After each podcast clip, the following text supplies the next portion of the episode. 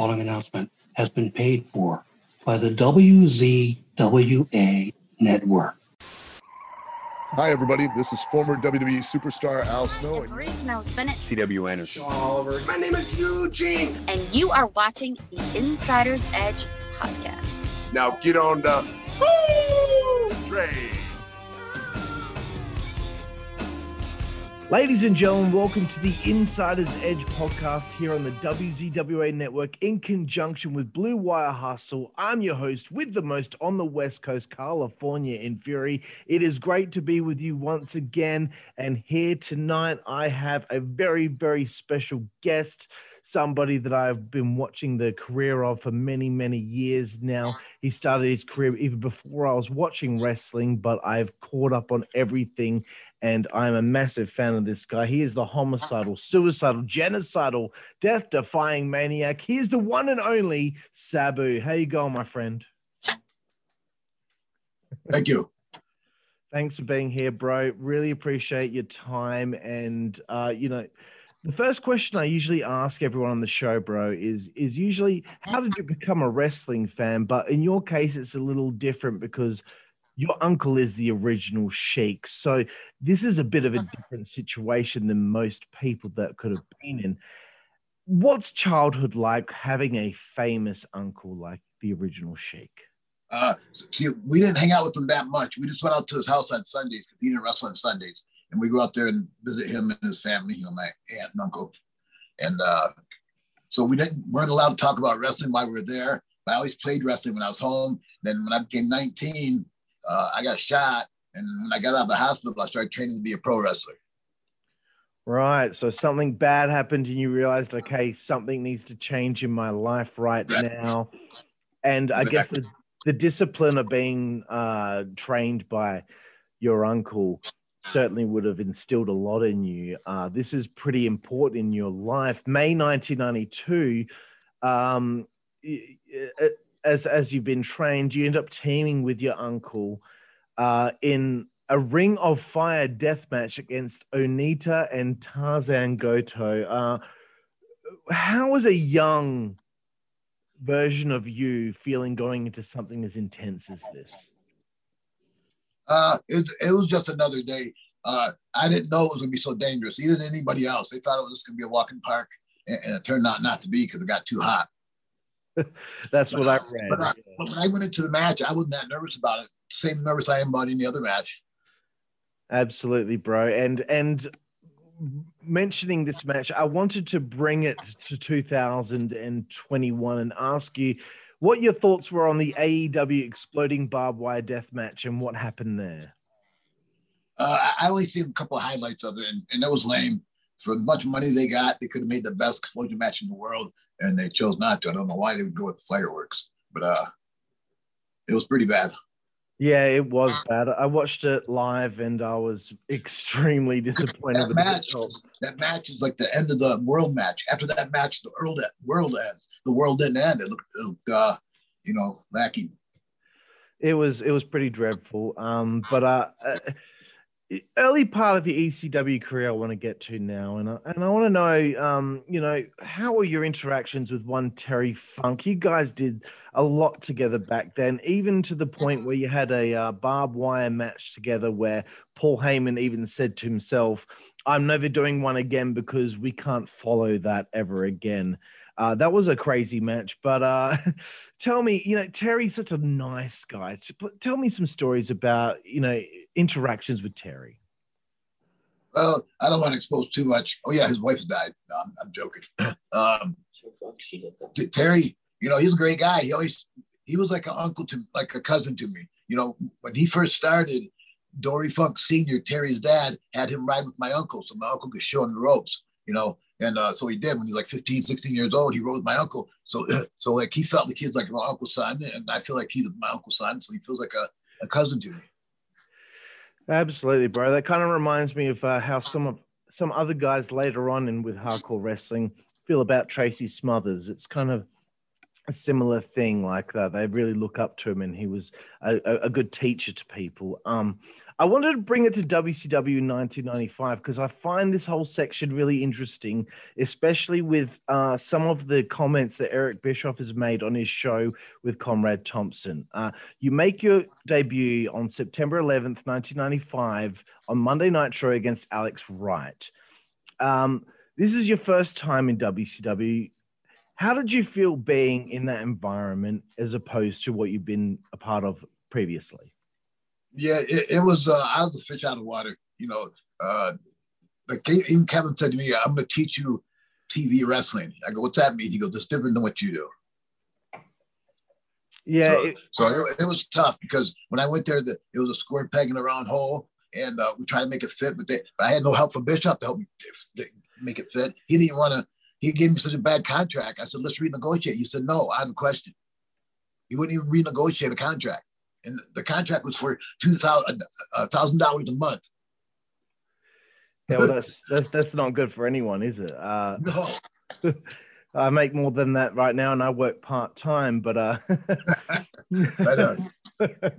um, okay. I mean, honestly, when you look at it back in 1995, and you see those matches that you had with, you know, Mr. JL, Jerry Lynn, um, at Halloween Havoc '95, Alex Wright, it just seems completely out of place with what WCW was like at the time. I mean, you had the Dungeon of Doom and all that stuff going on, so it was very out of place, very different. But um, that Havoc 95 match was certainly great. And it must have been good to have your uncle there with you on pay per view. oh, it was great. Plus uh, in Detroit, because I think it was Joe Arena. Uh, so it was great to have him at my side. Absolutely. It's Eric, dream come true. It's a dream come true.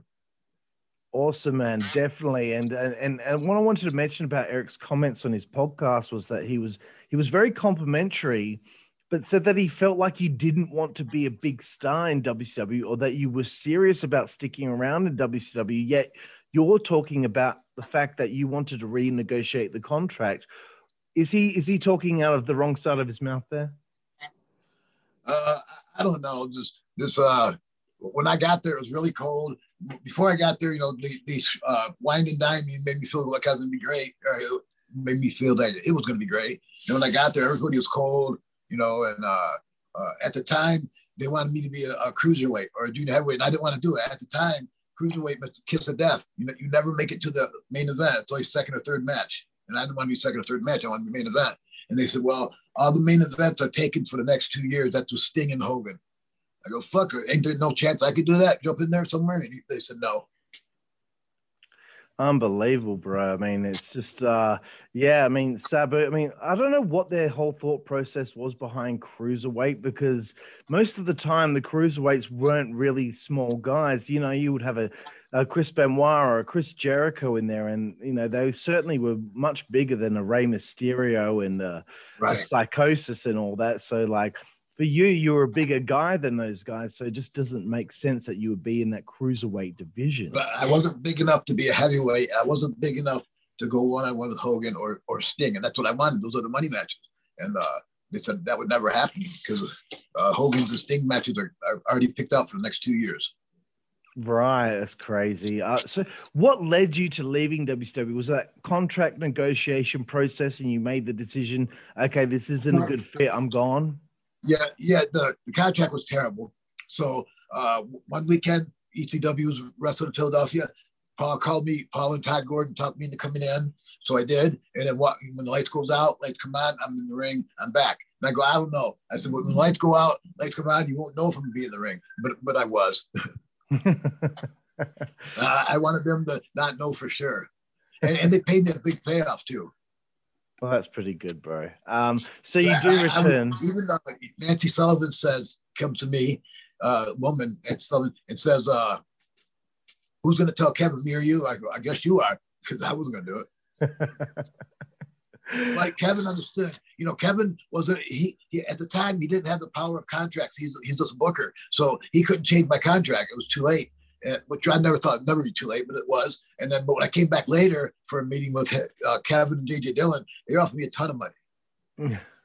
All right, well, that's good. Uh, you, you do return to ECW on November 18th, 1995, at November to Remember. Uh, and you you start engaging with RVD. What was it about Rob and you that really clicked as as friends, as human beings? Uh, you know, for one, my uncle trained us both, so that, that makes it easier to wrestle him. Because if he was trained the same way I was, which would be the best way, uh, you can have a good match with him. Um, but you know, Rob, I don't know. We, we went to the first. Ter- he went to his first territory with me in Memphis. You know, I drove him everywhere and drove with him everywhere, and uh, took care of him a little bit. Yeah, that's cool. And uh, you know, you guys were uh, tied to the hip for for a long time there. Yeah, we're still friends to this day. I talked to him a couple days ago. And how did you feel about him going in the Hall of Fame? I know you, I know you've said some things about the WWE Hall of Fame, but he has said some things too about the fact that you should be in as well. How did you feel about him being in the Hall of Fame? And and if there were an opportunity that you would go into, would you take that opportunity? Okay, um, him going into the Hall of Fame, I was uh, that's good and proud of him. But I, I just told him keep level headed. It's not a real Hall of Fame. Don't don't think that you're one of the you're the best in the in the in the wrestling industry. You know. And and so uh, I think the WWE Hall of Fame is, is bullshit because they do it just to get ratings or get uh to have content for the next year. You know. Exactly. There's no there's no physical Hall of Fame. There's nowhere you can go to. Well, I, I, think there is now, but it's all WWE Hall of Fame. It's not like the, the wrestling world of Hall of Fame where they have guys in there from 1901 or whatever. It, there's one in New York that does that. There's one in Iowa that does that. Where they have the, the old old school wrestlers. Ed the Strangler Lewis is in both of those. And Ed the Strangler Lewis is not in WWE Hall of Fame. He should be the first one indicted into into a Hall of Fame. Ed the Strangler Lewis. I totally get what you're saying, bro. And, uh, you know, it, it is a bit of a weird thing, but I, I want to bring it back to ECW. I want to talk about Barely Legal because this is a massive long term storyline that ends, well, not ends, but the first final, you know, first and final, you know, culmination of this thing with you and Taz. You finally, guys, you, you both meet at this pay per view finally. I'll get my words correct soon, but this is a huge thing for you guys. This is huge, and I know that um, over the years I've heard that you two never got along, but it seemed like that didn't matter. It seemed like every time you two worked together, it turned to gold. Uh, I, I, I, I don't know about that, but thank you. Uh, for one, we, we were always competitive. If I hit him with a move, he had to hit me with something almost equal. You know what? It, it, it was like kind of a competition, but it wasn't. You know. So whenever we wrestled each other, it was competitive. So if I hit him with something, he'd hit me with something, and I'd have to hit him back with something, you know. So it take two something to put him down instead of one. Right. But uh, you know, Tazo was a really uh, super good worker. Uh, he wasn't that stiff. It just looked that way. Was he? And was, look, when you suplex you on your head, you really landed on your head, though. uh, obviously, yeah. I mean, I've seen it, but uh, you know, what was the conflict between the two? Was it a personality conflict or? Uh, well, he wanted me to make me to bring him along with me. At the time, I was just getting my push and uh, that not from ECW in Japan and everywhere else. So he wanted to come with me or be a part of it, and I got I got a little jealous and didn't want a part of it. Right. Uh, so as the years have gone by, though, now he's softened. He's not as serious about life anymore. I know that Raven said a few things about Taz over the years that he was so serious that he would tell Taz to stop. He would tell Raven, sorry, to stop making him laugh because he didn't like to laugh. that is ridiculous to be like that. Uh, yeah. Have you guys got along a little bit better as the years gone by? Oh yeah, I get along with him great now. You know, we just talk every now and then, every few weeks. But uh, yeah, we get along good now. He, he even says if it wasn't for me, he would never be, be what he was today because I, uh, I, I, I helped him, but I didn't help him willingly. I helped him unwillingly. he helped himself. no, he did do very good, and I, I do feel a little bit bad for him because of how his WWE career career went. It, it was good at the forefront, you know, right at the beginning, but then within a few months, they just decided they weren't going to do anything with him. But uh, one thing I mem- remember him talking about was you falling off the, the big R on Raw when ECW invaded back in the day. Uh, right. What happened when you fell off the R? Uh, well, they wanted me to jump out the balcony. and I didn't want to jump out the balcony. That was too typical. So I figured uh, I seen those R, uh, RAW, you know, by the ring, kind of by the ring, about 100 feet from the ring. And so I said, I'll just jump off the R. They go, you want to want to rehearse it? I go, no, I don't. I said, I'll just do it. So when I when I before I started to go up, uh, the Dudleys were holding the ladder for me so it wouldn't fall over. And when I get to the top, I stick my foot on the, the R and it's wobbly as shit. So when I jumped, it, it went out from under me and I was getting straight down, knocked the wind out of me. I was supposed to land on like five or six guys. I hit one guy with the forearm and knocked everybody else over. but I, I wanted to do it because even even if it was a fuck up like it was, uh, it still looked good. It's so different. Yeah, of course. You know, I think that was the first time anybody had attempted to jump off the R, and I think uh, no one else attempted. Yeah, it was that again first and last time. yeah. um, so I, I wanted to ask you about this because look, I, know you've probably told this story before, but some of your Australian fans might be watching this and they might not have heard the story before. But I wanted to ask you about the match that you had with Chris Benoit, where he went, you know, to give you a, I don't know what it was, he was trying to do a backdrop or a flapjack or something, and you didn't make the Flapjack. rotation. Was it a flapjack? But you, did you Yeah, did you think that you were going to be doing a back uh, a backdrop, or what happened in the middle of Oh, that I- move I you just- down in your head?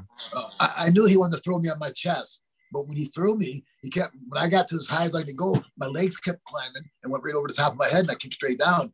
He didn't let me level out. You know, Right. he didn't level out. He started throwing my legs over before I leveled out, and uh, I just kept going, and landed on my head. And at the time, time was I had a broken finger in my left hand, so I didn't put my hands on the mat. I, I put my elbow in a hand, and that's what got me. If I would have did this, I probably would have saved. me, But I didn't do that. I did this. but he didn't tell you what to take. Right. Okay. Fair enough. Yeah. Um. So I I I read a rumor. Look, this this shit happens all the time, especially with Dave Meltzer being out and about. But uh, I had read a rumor that um, you know, in 2000 for ECW, you know, you had such a great run there with Rob, and you were you had finished a feud with him. I heard a rumor that you ended up leaving ECW because you were asked to wrestle in a triple threat match with Super Crazy and CW Anderson. And you were asked to put over Super Crazy, and you said, No, I'm not going to be doing that. And you left. Is that true? Please clear that up. Yes, that's true. But how it happened was Paulie goes, and, and then you put over Super Crazy one, two, three. And then he goes, you can shake hands, you can hug him, you can point up or just leave. I said, all right, I'll just leave. So I went over and grabbed my bag and left. Of course, that's not what he meant, but I, I played, I played dumb like it was. And as he told me to just leave, he goes, you know better than that. But yeah, I did. But so what? You know, he, he, uh, he wanted to uh, do me wrong before I left. Right. So essentially, what was going on was he was trying to just get you to put over a bunch of guys before you were going to leave the company. And Exactly. And I understand his his opinion, but the thing was, I, I wasn't going to be gone long. I'd be gone a short time. I would have been back with more money and a smile on my face. But, but instead, I stayed. You know, he made me stay there, and then uh, we, we didn't get paid that much. Of course, and it was a little bit random for you to be putting over Super Crazy. I'm sure you wouldn't mind putting over Super Crazy if the, the bill was correct.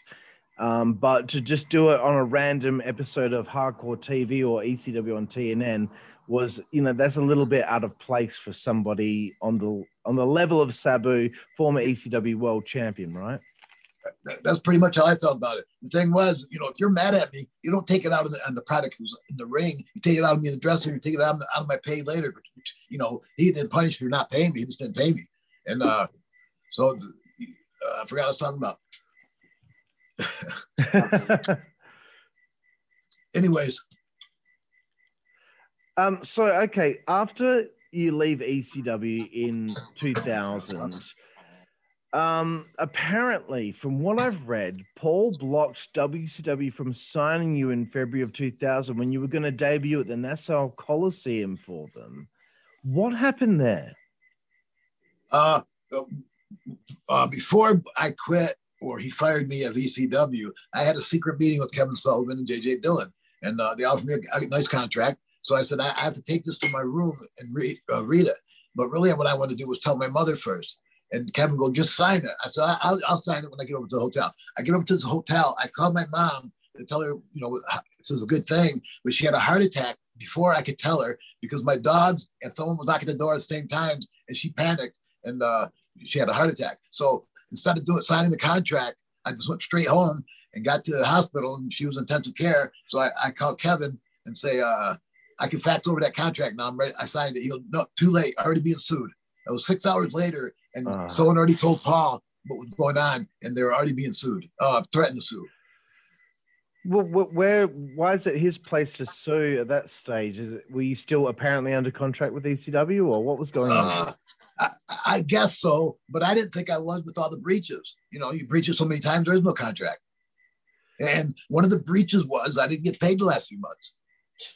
Of course, like everyone else, apparently at the time. Uh, Right. But he was saying, just suck it up. I sucked it up all the all the time until then. When I had someone offer me a real contract for, for a lot of money, I, I had to take it. Then I would have been probably gone a year and I would have been back in ECW. Right. So, I mean, you must have been incredibly pissed off with Paul at this stage for uh, blocking you. No, actually, I wasn't. I wasn't later on. I am now. But when it happened, I didn't care. I go, all right, fuck it, sue me. Uh, as long as my mom's okay, it don't matter what the fuck you do. But then that that ended up giving my mom 12 more years of life, and uh, so it's worth it. Absolutely, bro. Um, I know you spent a bit of time in Rob Black's XPW at the time. Um, what was it like working for that company? Sometimes when I watch some of their old footage, I get a little bit annoyed about the production value of it. But you know, was that something that you know you appreciated that time there? Uh, I didn't think that much about it because to me it was just another indie show, and uh, they're all indies. You know, even ECW is an indie. Was that it? Was an indie at the time? It was a glorified indie. But uh because I worked for everybody else and ECW, so with XPW, I worked for everybody else and XPW, so it wasn't nothing exclusive or that memorable. You know, to me, uh, I did it for the money. Fair enough. Um, I mean, years go I don't, have by. to get paid, I don't have to. I don't have to get paid top dollar for me try hard. I always tried hard, no matter what, no matter what I got paid or my condition. So it was had nothing to do with uh, XPW or nothing. So it was another. It was another indie. No, fair enough, bro. And and trust me, from watching your career, I've noticed that it doesn't matter where you are, no matter what's going on, you always put in 110. percent Uh What did you Thank think? that. No worries, bro. Uh, what did you think the day that you found out that ECW was now no longer in operation? Uh, it, it wasn't nothing that surprising. I knew they were going down anyways. You know, of course. I just wanted to get a contract before they went down. We had no way, no way of nego- negotiating. I think a lot of people were because you know you could notice in that in 2000 a lot of people all of a sudden Lance Storm is in ECW and Justin Credible's in the WWF and you know a lot of people are, are getting a contract here and there. Shane, that you weren't able to at that time. Were there any discussions when the invasion angle, the horrible invasion angle, uh, began to have you come in as well? I know Tommy and Rob joined the uh, ECW contingent, but was there an opportunity for you to come in at that point? Uh, yes and no. They, they wanted Rob, and then Rob was going to push for me, but we never got that far. But but uh, but yeah, I wanted to be part of the invasion, but not to be a, one of the twenty guys, one of the, like one of the guys, like one of the two guys. Absolutely. And obviously, the invasion angle was a complete botch. They screwed that up more than anything that they've ever done in that company. And it's probably better off that guys like you, Raven, Shane Douglas, weren't a part of that because it just hurt the whole ECW brand as far as I'm Oh, yeah, they- concerned. Wh- wh- When they had them all come out on Raw and all that, uh, yeah, that was terrible. This look, it looked funny, you know. We they looked weak. We looked weak, and it, it, looked It just it looked like yeah that they were missing a few people. That's for sure.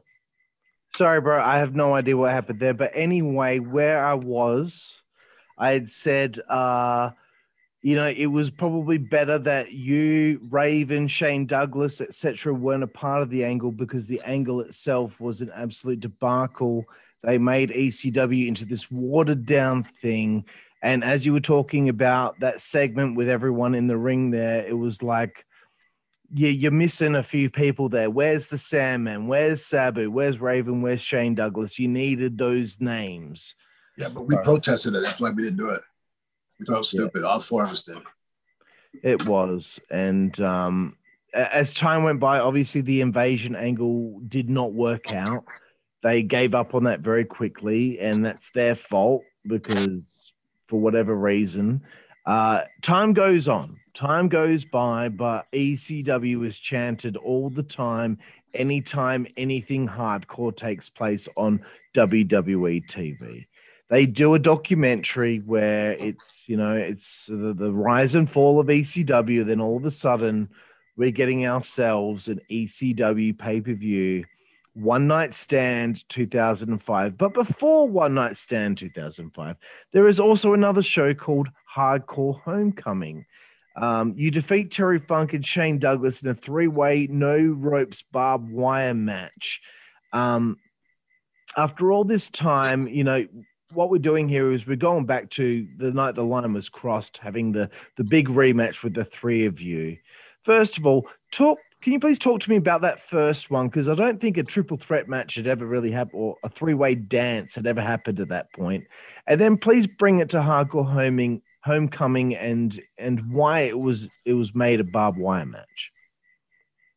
Uh, why it was made barbed wire match, I don't know why. Other than uh, that's the way Shane Shane was Shane was the booker, and that's why he, he booked it. So I didn't I didn't ask him why. I said okay.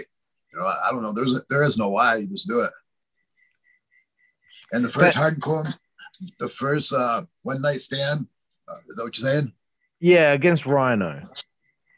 Yeah, that was pretty good. I liked it, and they they let me do pretty much I wanted in the match, almost everything. Not that they gave me much time to do it, but but they didn't protest anything. Then when I wrestled uh, Mysterio in the second one, that was even better. They, they gave me more more lay room, and uh, but then they took it away after we did the ECW contract. Right. Um, I found it interesting. Like when ECW was coming back, what were you? What were your hopes and dreams for that? Because uh, I know Tommy was quite quite excited about it, and I've had uh, Lou D'Angeli on the show before, and he was working in the office at the time. Uh, so there was this whole thing that was actually going to be authentic. How long did it take you to realize it was not going to be authentic, ECW? Uh, after about two months, you know, I wrestled Big Show and I wrestled Taz, and those went okay. And then uh, after that, I forgot who I was wrestling, like anybody. And uh, they said, you can't do that anymore. Can't do this. Can't do that. And I go, like, I invented that. They said, not here, you didn't. Right. And then, I, actually, they weren't even letting me break a table. They weren't even, they were eventually letting let me break a table. We'd, we'd have uh, house shows where people are expecting tables every match, which is wrong, but maybe one table a night. And they're chatting table, table, and Sabu and Van Dam. So they kind of thought we were lazy because they think we didn't want to break the table. They don't really. Have we break the table. They say not to do it. You, you get either fined or fired. Right, that's weird, right? You know, it. It's not like you could suck it up and say, "All right, they want they want me to lose to this guy. I'm gonna beat him tonight." You do that, they won't air it, and you'd be fired. right, because uh, I remember when I interviewed Lou, and he was working in the office. He said once Vince saw the first show at the ECW arena, he was like, "That's it. No, I don't like this. I don't like how it looks. We're not doing that." And now ECW is airing before SmackDown, and some of those matches that you had on SmackDown, it was like I don't know, it it was quite clear that they were uh, holding you back from doing what you would do in a real ECW environment. Yes, they were. They they completely handcuffed me. And the thing was, I could have did my thing, but then they would they would have fired me sooner, you know. Right. Or I'd have to sooner. But if you like uh, one time uh, I jumped off a chair and gave the guy the kick. It's called air sabu. And uh, so I did that. They go, you can't do that no more. I go, why not? They go, that's Jeff Hardy's spot. I said, but I invented it. And they go, not here, you didn't. You know, so, so I, I wasn't allowed to jump off the chair anymore. Oh my gosh, that's ridiculous. Like that's where Jeff got it from. I'm sure Jeff would have been fine with it too. of course. of course. Um, so I want to know what it was like working with John Cena because you know he's he's he's a WWE made prodigy at the time, and he had become you know quite a big household name. You know, one of the last household names that wrestling will ever have, probably. But John seems like the kind of guy that would be pretty cool. And you know, what was it like working with him? You're exactly right. He was pretty cool. And before I wrestled him, everybody goes, "Man, you gotta be careful, man. He's a crowbar and he's a sledgehammer." Which means that hard to work with when someone calls you a crowbar. I said, all right, I expected him to be a crowbar. But when I went out there, he wasn't. He was just the opposite. And he was even calling some of my spots. Like you say, do this and do that. And it was my spot. You know, usually guys, if you don't come with your own shit, they're not gonna, you're not gonna get it in. Right. Um, he was very courteous. He was very courteous when it came to that. And uh very approachable and a cool guy. I think people say he's good or not good or bad because they're jealous. Absolutely. And you know what? I hated him for years, but it wasn't his fault. It was just because he was portrayed in a way that I didn't like. And now, after all these years have gone by, I realize actually how good he was. Uh, right. Yeah, he, he was pretty good. He was. And uh, you did allude to it earlier. You did talk about the second one night stand with Rey Mysterio. Uh, it did end in a weird way where doctors had to come out after you did the springboard DDT on him through the table. That was an insane spot honestly, it looked pretty pretty snug, but I loved it. Why why why why were the doctors involved? Was it just a WWE thing that they were getting involved too much?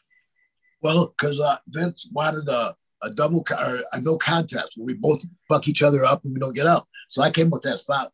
I've done it before though. I did DDT through the table. Excuse me, it was a little stiffer than I thought it was going to be, but it worked. It looked like it knocked us both out, and they came out and they stopped us. So for after they stopped us, I was acting like I was trying to get to my feet. Vince wanted me to get carried out on a stretcher. Right. It's only hit the back of my head. I didn't break my neck. Well, it, it was a, a fantastic spot, and it really uh, it, it was something special. But um, I want to fast forward to wrestling Big Show at SummerSlam. I'm guessing this is a nice little payday, but um, how did you feel about working with Big Show and uh, having him involved in the ECW brand?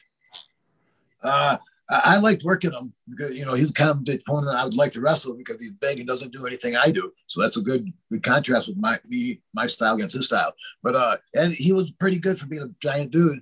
And uh, uh, uh I forgot what I was saying. Working with Big Show at SummerSlam.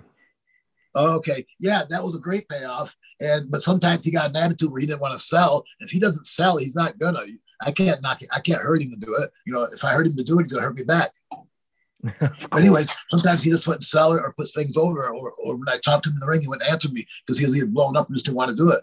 And so when he doesn't want to do something, you don't do it because he can't make him do it. no, you can't make that guy do anything if he doesn't want to. Uh, so this is a this is a funny situation now looking back, but I'm sure at the time it was a bit uh-huh. oh gosh it's when you and RVD and you're in the car together. He's a WWE champion. He's also ECW champion, and you get you get pulled over, and you happen to have a bit of weed with you. I mean, good gosh, I mean, nowadays it probably wouldn't be a big deal, but back then apparently it was a massive deal. Can you take me through that moment when you and RVD were pulled over with a bit of weed on you? Yeah, we we just left the arena a, a few hours or a few no a few minutes before anybody else did. So we got out on our on our you know by ourselves out onto the road, which was a mistake because then the cops were just waiting to pull somebody over. But anyways, we go by them and the cop pulls us over. Actually, Rob goes, "The police have yellow lights." I go, no, they don't. They got red and blue. And all of a sudden, they turned red and blue. I said, those are cop. That's a cop there. So he pulled us, and uh, the weed we had was so toxic, smell toxic smelling that you couldn't hide that for nothing. And so, so he knew right away, and but he didn't know who we were. Not that it mattered. He kept saying he didn't know who we were, but he, he played he played with the bell a little bit, and then took, took a, didn't take a picture, but acted like he was taking pictures. And uh, you know, he was really putting us over like he didn't know who we were, but then he was putting us over like he didn't know who we were. and then when we left, get, we get pulled over. So we're the first ones out of the arena. Then about half an hour later, other, everybody else are coming out one at a time, driving right by us with the lights on. So as soon as they went by us, the first 20 minutes, Vincent knew about it right then. We got squealed on right there. You know, there was no secret. Because Johnny Ace goes, What are we going to tell Vince? I said, We're not going to tell him anything. and he started laughing because you got to tell him something. And not for me. I'm not going to tell him. and I didn't. He never asked me what went on. He just said, Don't ever happen again. And then uh, they put Rob in 30 day suspension, took the belt away. Yeah, it really, it really was a bummer for all of us as fans uh, to see yeah. that he was now, you know, taken take the title was taken away from him, something that he had earned, and uh, damn. Anyway, I wanted to ask you about December to dismember the pay per view. It was obviously one of the worst pay of all time. It has Vince's fingerprints all over it, interfering with what Paul and Tommy were trying to do. But you were taken out of the main event before the main event happened. What was the thought process behind that? Was this punishment because of this thing that had happened, or? Yeah, uh, 78 man wrote this long ass promo for me to do, like a story that I'm supposed to memorize it. And it's not my words, it's words they put into it, trying to get me to say. I said, no, that's no good. She goes, you just do it. So I tried a couple times. I go, I can't. And she goes, I go, I got a better idea. Watch this. Uh, I, I, look at this thing, I look at the, the, the script, and I tear it up and throw it away. So I'm not doing that, which would have been cool because that's my attitude. But then they said, you can't, if you don't do that, you're out of the match. Oh they didn't tell me that. They didn't tell me that at first. The next day, they had me do an angle where I hurt my arm, and then uh, never said nothing about the match.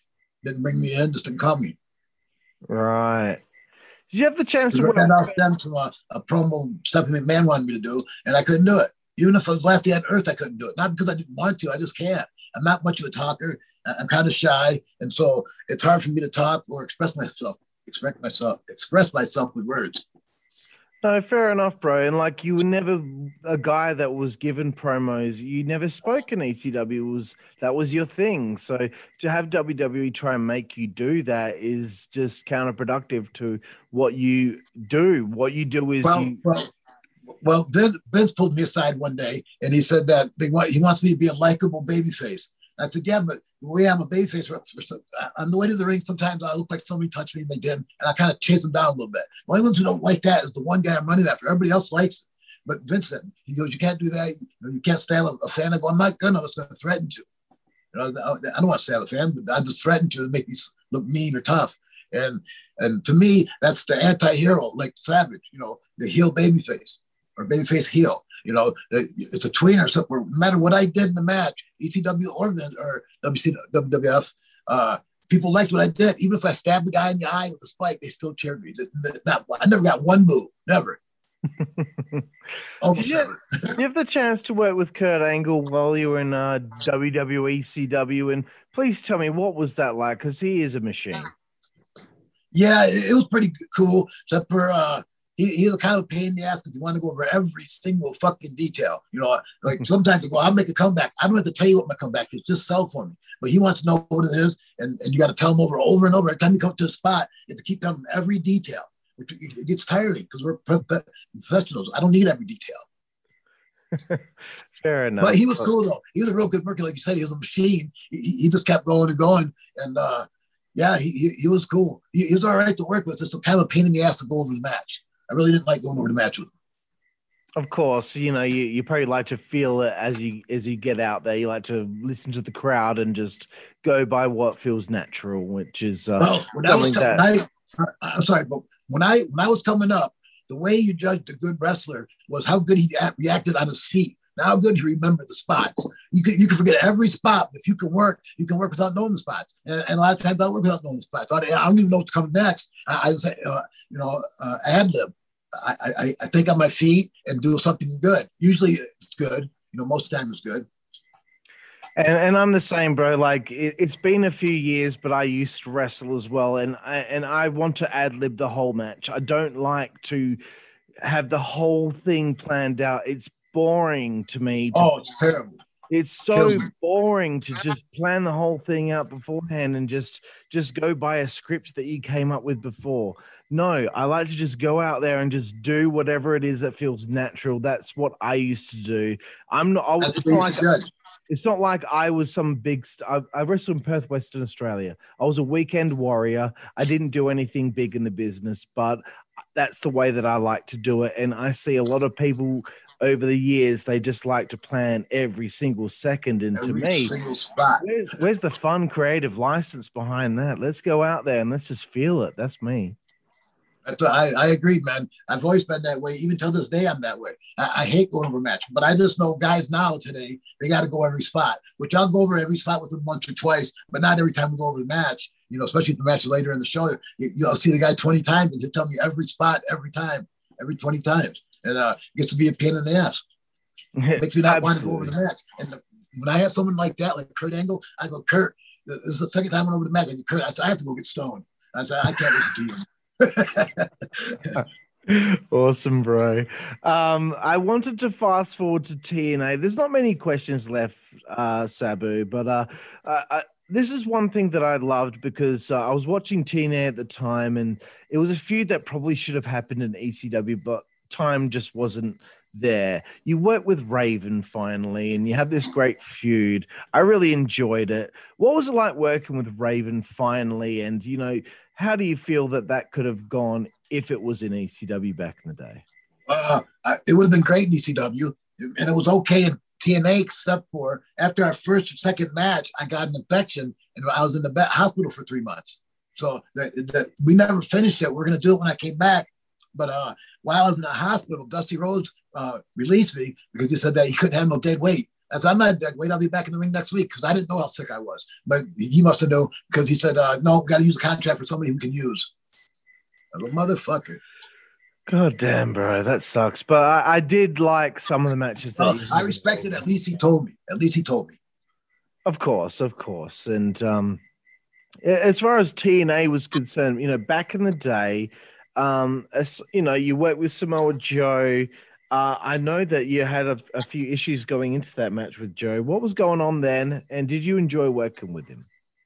Yeah, Samoa Joe's really good. Except for during that match, uh, that match, I broke my forearm a few days before that in Mexico, so I was hurting a lot. And, but he, he took care of me. He's a great great worker, and it would have been better uh, if without a cage. The cage was so stiff you couldn't work it. The cage was super stiff. It was like iron bars, and, and it, it, it, looked like chains or something. But but it was super stiff, so you really couldn't work it other than climb it. I, I don't like climbing it. Right, fair enough. And you know what, what's interesting about this is like you're there back in in these days of TNA, but uh, now it's Impact Wrestling, and you did have the chance to be there a little while ago. You get, got to work with Rob again and, and be a part of it again. How fun was it to go back there again and and and work with Rob again?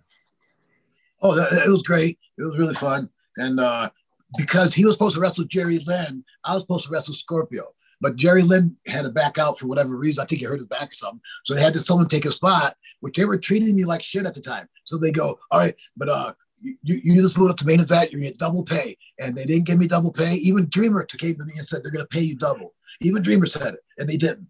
Ah. And then when I said to Dreamer a couple months later, I said, hey, they never paid me double. And he goes, check again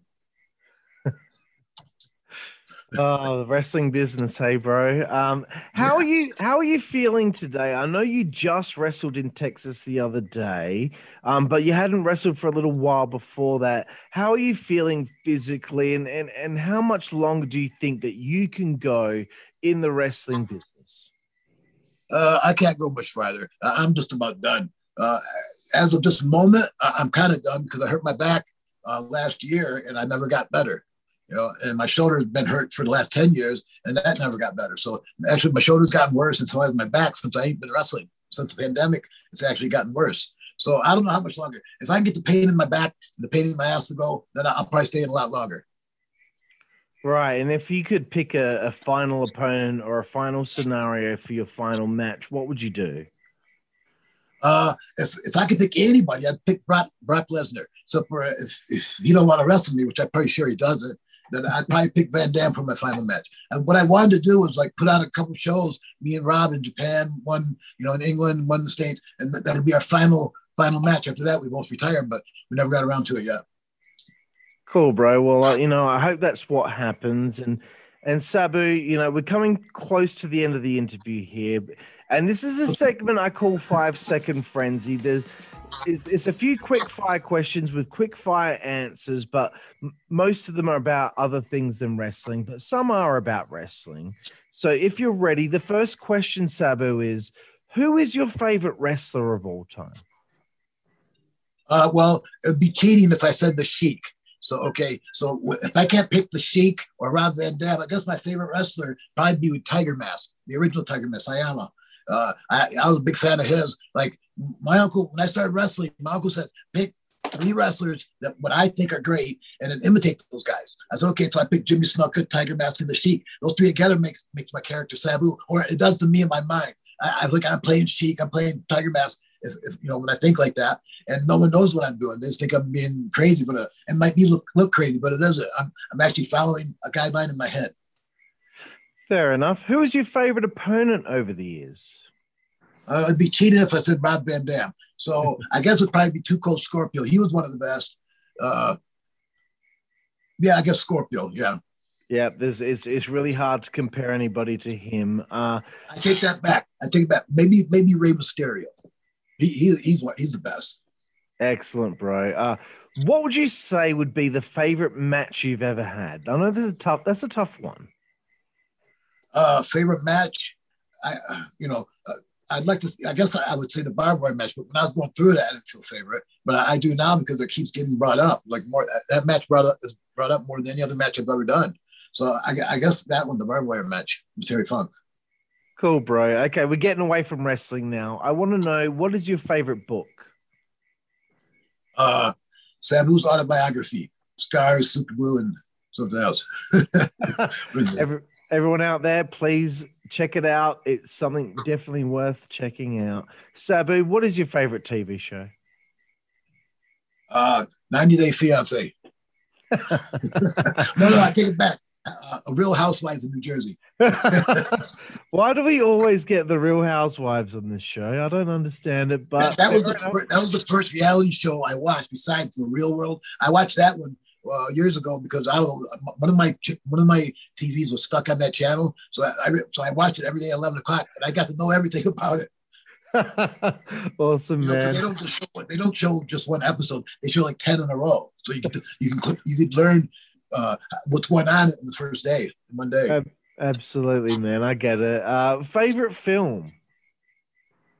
Um, Pulp Fiction, maybe. Very cool. Uh, favorite musical artist? Judas Priest.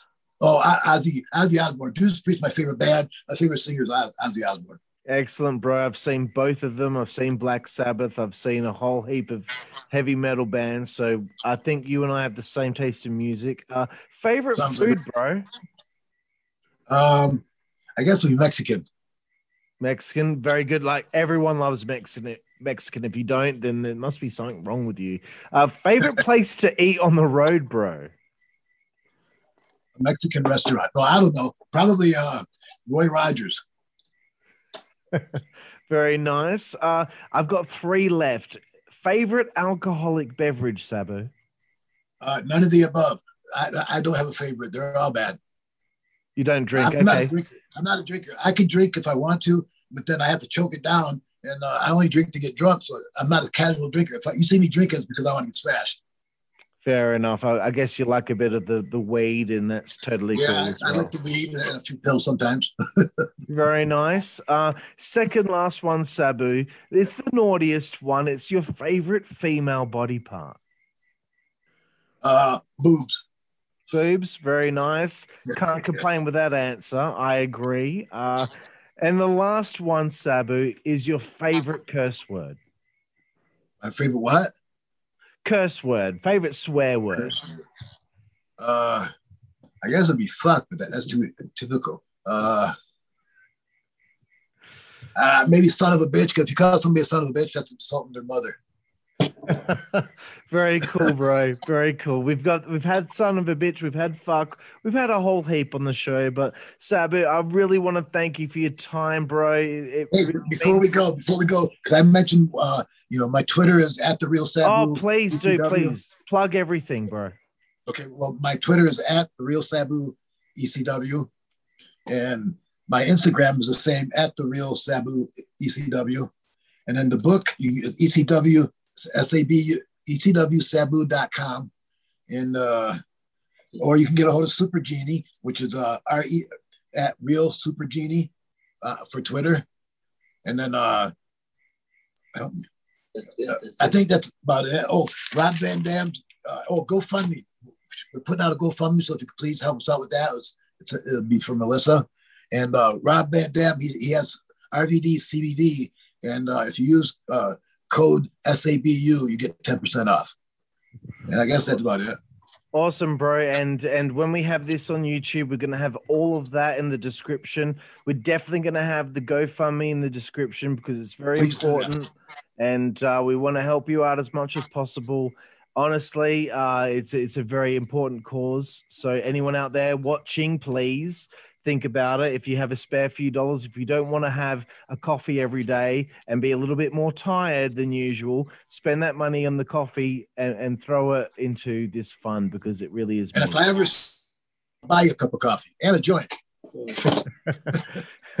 Sounds good, bro. Well, uh, Sabu, I really want to thank you for your time on the show. It means a lot to me. And, uh, you know, sometimes wrestlers don't realize how far they reach. And I live in the most isolated city in the world, Perth, Western Australia. And you have myself and all of my friends, we all fucking love you. We all think you are the fucking man, bro. And I'm sure you've heard that a heap of times from Marks over the years, but I want you to know that you mean a lot to us, my friend, and everything you've done has really touched us. So thank you very much.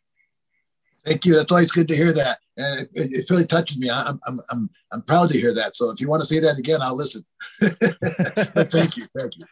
Thank you, bro. And thank you, everyone out there, for watching the Insider's Edge podcast here on the WZWA network in conjunction with Blue Wire Hustle. I'm your host with the most on the West Coast, Karlifornia and Fury, with my new friend, Sabu. And we will see you next time. Thank you.